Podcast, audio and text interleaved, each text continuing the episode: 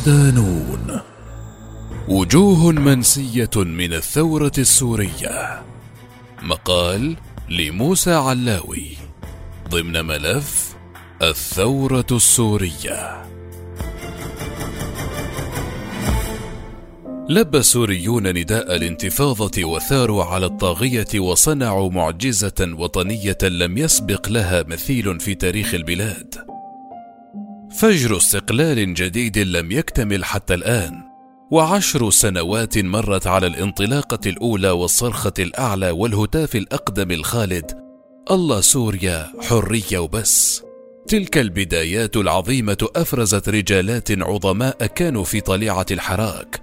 ساروا على نهج أجدادهم الذين قارعوا الاستعمار مثل يوسف العظم وحسن الخراط خلال السنوات الأولى للثورة السورية ظهرت شخصيات ارتبطت ارتباطا وثيقا بأحداث البدايات. كنا نجدهم على الأكتاف يهتفون ويتظاهرون وتارة تجدهم في المشافي الميدانية وآخرون وراء الكاميرات التي تريد إيصال صوت المنتفضين وتوثيق إجرام رجال بشار الأسد وحزبه. ولم يكتف رجال الثورة بذلك فكانوا بين فوهات البنادق يعلنون انشقاقهم عن الجيش الذي وجه سلاحه إلى صدور الشعب الأعزل. لا نبالغ إن قلنا إن الثورة السورية صنعت آلاف الرموز والأيقونات بذلوا وقدموا وجادوا بالغالي والنفيس. ونحن اليوم كثوار نواجه حربا خارج ميادين السلاح والدبابات والرصاص حربا من التشويه والإلغاء لرموز الثورة وأشخاصها. فعمل النظام على صنع ماكينات إعلامية لضرب الأشخاص الذين لمع نجمهم وأصبح لهم حاضنة شعبية كبيرة. ومن أجل ذلك كان على الثوار حفظ تاريخهم وصون رموزهم. في هذا التقرير نحاول الرجوع بالذاكرة إلى البدايات. وتسليط الضوء على بعض الأيقونات الثورية التي عاشت معنا لحظاتنا الأولى لكنها غابت عنا اليوم. منهم من اختفى عن المشهد نهائيا ومنهم من قضى شهيدا منافحا عن قضيته. ومن المهم الإشارة هنا إلى أن استحضارنا لهذه الأسماء لا يعني أنها كل الوجوه الثورية المنسية لكننا نشير إلى البعض لنحفز الذاكرة على تذكر الكل. اقرأوا وتذكروا من كانوا حولكم. من رفعتموهم على الأكتاف وهتفوا ورددتم من ورائهم الشعارات. تذكروا من قتل دفاعا عن الثورة وأهلها. عبد الرزاق طلاس في السابع من يونيو حزيران 2011 ظهر الملازم أول عبد الرزاق طلاس في تسجيل بثته قناة الجزيرة يعلن خلاله انشقاقه عن صفوف الجيش السوري نتيجة الممارسات غير الإنسانية والأخلاقية وانحرافه عن مبادئه وقسمه. ليكون طلاس أول منشق برتبة ضابط يعلن انضمامه لصفوف الثورة السورية. طلاس الذي كان أيقونة معارك بابا عمرو في مدينة حمص من مواليد مدينة الرستن في ريف حمص الشمالي عام 1987 انتقل بعد إعلان انشقاقه إلى مسقط رأسه ليشكل كتيبة خالد بن الوليد مع أصدقائه المنشقين. وانتقل بعدها إلى حي بابا عمرو وتسلم قيادة كتيبة الفاروق التابعة للجيش السوري الحر. خاض معارك عنيفة ضد قوات الأسد حتى انتهى المطاف بخروج طلاس وأصدقائه من الحي في الأول من مارس آذار عام 2012 إثر سيطرة قوات النظام عليه نال عبد الرزاق شعبية واسعة بين صفوف السوريين عموما إذ كان انشقاقه نقطة فارقة شجعت الكثير من العسكريين على المبادرة وإعلان الانشقاق والانضمام لصفوف الثورة. غاب عبد الرزاق طلاس عن المشهد السوري منذ إعلان كتيبة الفاروق تنحيته عن منصبه بسبب فيديو سرب له اعتبر فضيحة لا أخلاقية. فياض الشيخ صالح في حادثة هي الأولى من نوعها منذ بداية الثورة السورية. انشق الرقيب أول فياض الشيخ صالح بعتاده الكامل المتمثل بدبابة تي 62 عن صفوف النظام السوري، وأعلن انضمامه لصفوف الثوار في مدينة القصير. وأعلن انضمامه لصفوف الثوار في مدينة القصير في حمص.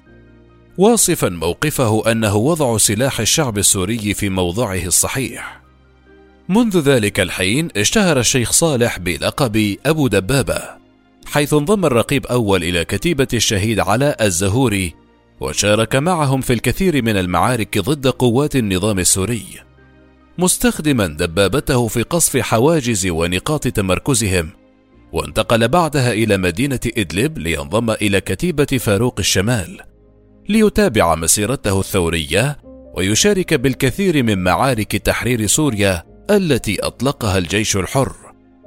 ولعل أبرز معاركه في الشمال السوري هي معركة تحرير معبر تل أبيض الحدودي. استشهد فياض الشيخ صالح في الحادي والثلاثين من أكتوبر تشرين الأول عام 2012 في أثناء تصديه لرتل من قوات النظام السوري المتجه نحو الفوج السادس والأربعين الذي كان يحاصره الجيش الحر في حلب. أبو بصير اللاذقاني ولد كمال حمامي أبو بصير في مدينة اللاذقية عام 1980 ينحدر اللاذقان من عائلة ميسورة الحال تعمل في التجارة بحي السكنتوري في مدينة اللاذقية. شارك أبو بصير في الثورة السورية منذ بدايتها، وكان له دور كبير في تنظيم الحراك السلمي في مدينته. خرج اللاذقان باتجاه جبل الأكراد، وأعلن تشكيل نواة الجيش الحر في قرية الكبانة، وشكل بعدها كتائب العز بن عبد السلام التابعة للواء أحرار الساحل وشارك بالكثير من المعارك على جبهة مدينته من بينها معركة تحرير مصيف سلمى وقرية كنسبة. كان أبو بصير عضوا في المجلس العسكري السوري الحر ومن أهم القادة العسكريين البارزين في صفوف الجيش الحر على محور اللاذقية. اغتيل أبو بصير في أثناء أدائه مهمة رصد لحواجز قوات الأسد في الثاني عشر من يوليو تموز 2013 على يد أبو أيمن العراقي قائد ما يسمى في ذلك الحين دولة الإسلام في العراق وبلاد الشام. ونعى المجلس العسكري السوري الحر أبو بصير معتبرا إياه خسارة كبيرة للثورة السورية. الإعلامي محمد السعيد. محمد سعيد طباجو المعروف باسم محمد السعيد.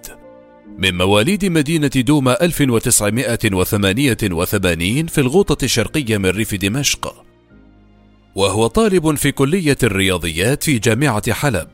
شارك في الحراك السلمي منذ بدايته في سوريا وكان من مؤسسي تنسيقية دوما ومن أوائل الإعلاميين السوريين الذين وهبوا حياتهم لنقل صور الحقيقة للمشهد السوري. شارك في الحراك السلمي منذ بدايته في سوريا وكان من مؤسسي تنسيقية دوما ومن أوائل الإعلاميين السوريين الذين وهبوا حياتهم لنقل الصورة الحقيقية للمشهد السوري إلى العالم الخارجي. كان السعيد ناطقا باسم مجلس قيادة الثورة في ريف دمشق وعمل مراسلا لكبرى وسائل الإعلام كما ساهم في نقل أحداث الثورة السورية في الغوطة الشرقية بالصوت والصورة بالإضافة إلى تغطية معارك التحرير العسكرية في الغوطة الشرقية.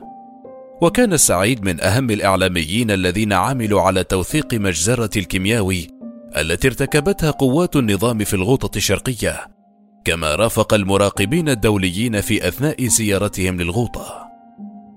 استشهد محمد السعيد في الثالث والعشرين من نوفمبر تشرين الثاني عام 2013 رفقة أربعة من أصدقائه في أثناء تغطيتهم لأخبار الجبهات في منطقة الجربة بريف دمشق حيث وقعوا في كمين أعدته قوات الأسد لتخسر الثورة السورية صوتا حرا من أهم الأصوات التي ساهمت في نقل معاناة السوريين. رحل الإعلامي السوري بعد أن ترك وصية مسجلة ومما جاء فيها لن نخرج من هذه الدنيا إلا بعملنا وإياك أن تنفق حياتك لأجل أهداف غيرك الدنيوية. الطفل عمر. عمر القربي من أشهر أطفال سوريا في بدايات الثورة السورية حيث اشتهر بالطفل عمر. ذلك الطفل الذي كان يردد ما يملى عليه من أقاربه ومن حوله من شعارات الثورة السورية المنددة بحكم الأسد.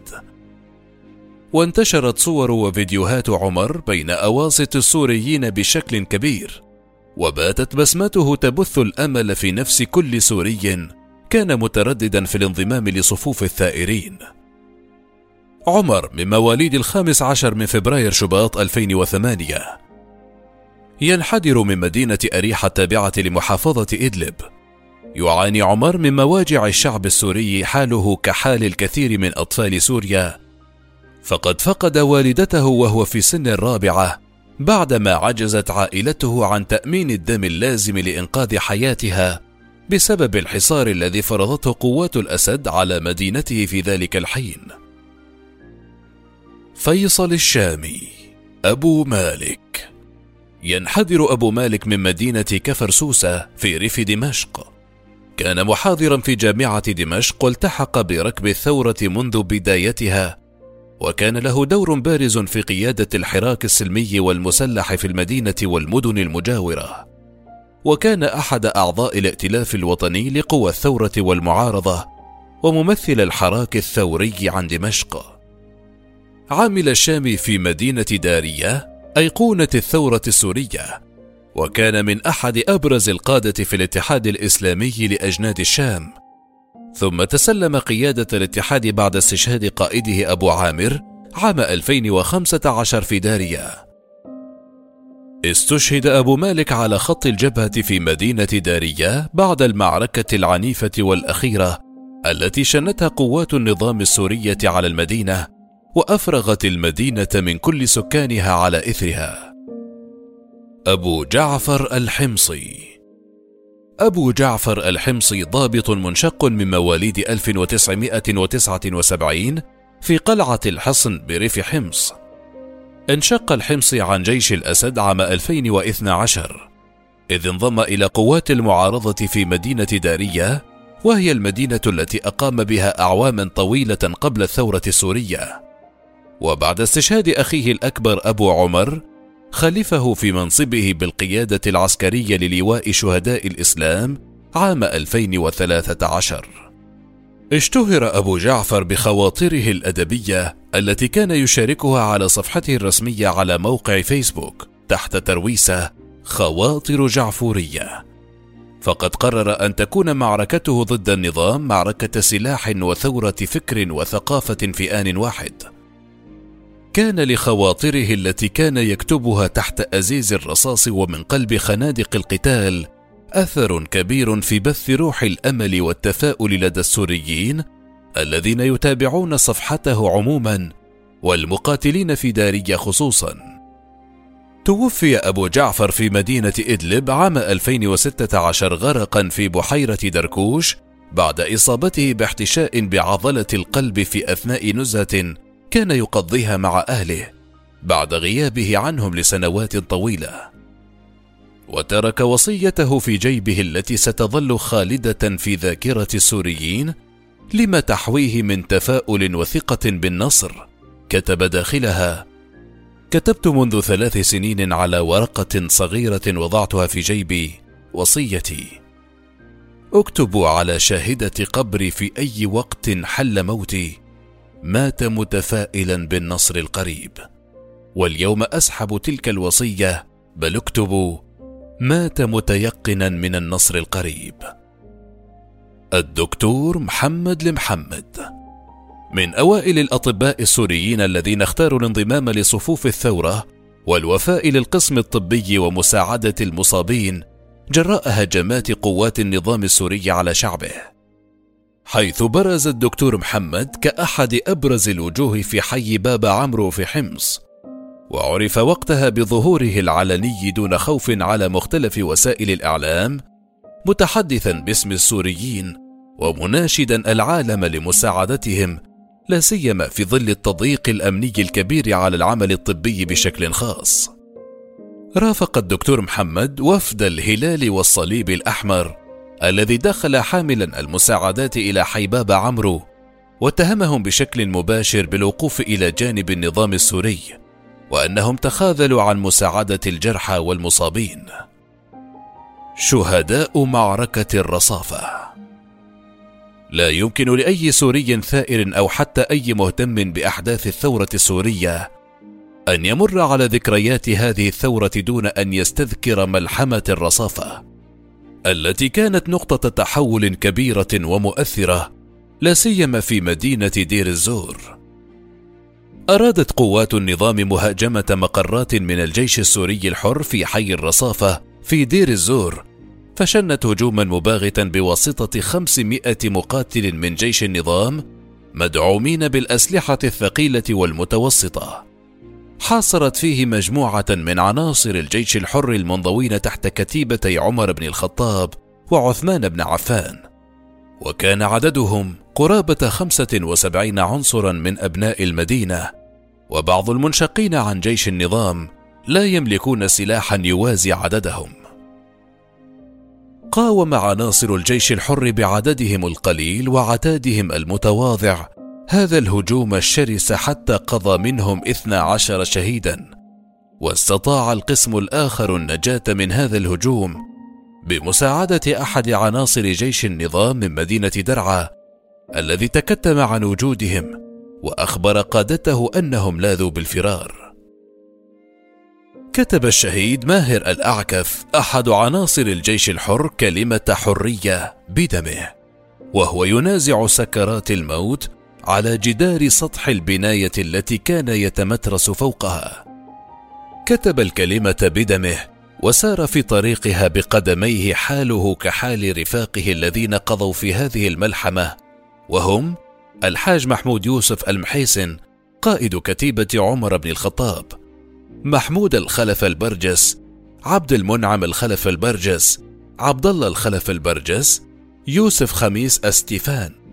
زياد محمود المتعب عقبة يونس العبيد أحمد يونس العبيد إبراهيم حميد حميدي الصالح إبراهيم أحمد المعيوف محمد جاسم العباد الصالح إبراهيم أحمد الحمود عز الدين الفناد غازي فاضل العليوي منذر محمود العبد العساف رافد علي الجابر محمود بديع الجاجان محمود غياث السندة وهو من حلب ومحمد حسين السخني من حلب وعلاء الدين بليلو من اللاذقية شيع شهداء معركة الرصافة الآلاف من أبناء مدينة دير الزور وكان هذا الحدث نقطة تحول كبيرة في تاريخ المدينة حيث بلغ عدد المنشقين عن قوات النظام 450 عنصرا في الشهر الذي تلا هذه الملحمة. هي قصص من آلاف القصص نسجت سردية الكرامة السورية وطبعت في ذاكرتنا حلاوة الحرية. واقتبس هنا نص لعبيد عامر يصف به ثوار الربيع العربي المنسيين قال: يحبون يناير وفبراير وآذار بقدر ما يخافون يوليو وتسعة وديسمبر ميلادهم واحد ورحيلهم متعدد وبينها أضاعوا أنفسهم ووجدوا ذواتهم خسروا بلدانهم وكسبوا أوطانهم فقدوا عيشهم وخلقوا حياتهم وأمسكوا بزمامها وحدهم. لا ينازع أرواحهم سلطة ولا أعناقهم بيعة. أحرارا جدا وأحياء جدا ومنسيين تماما.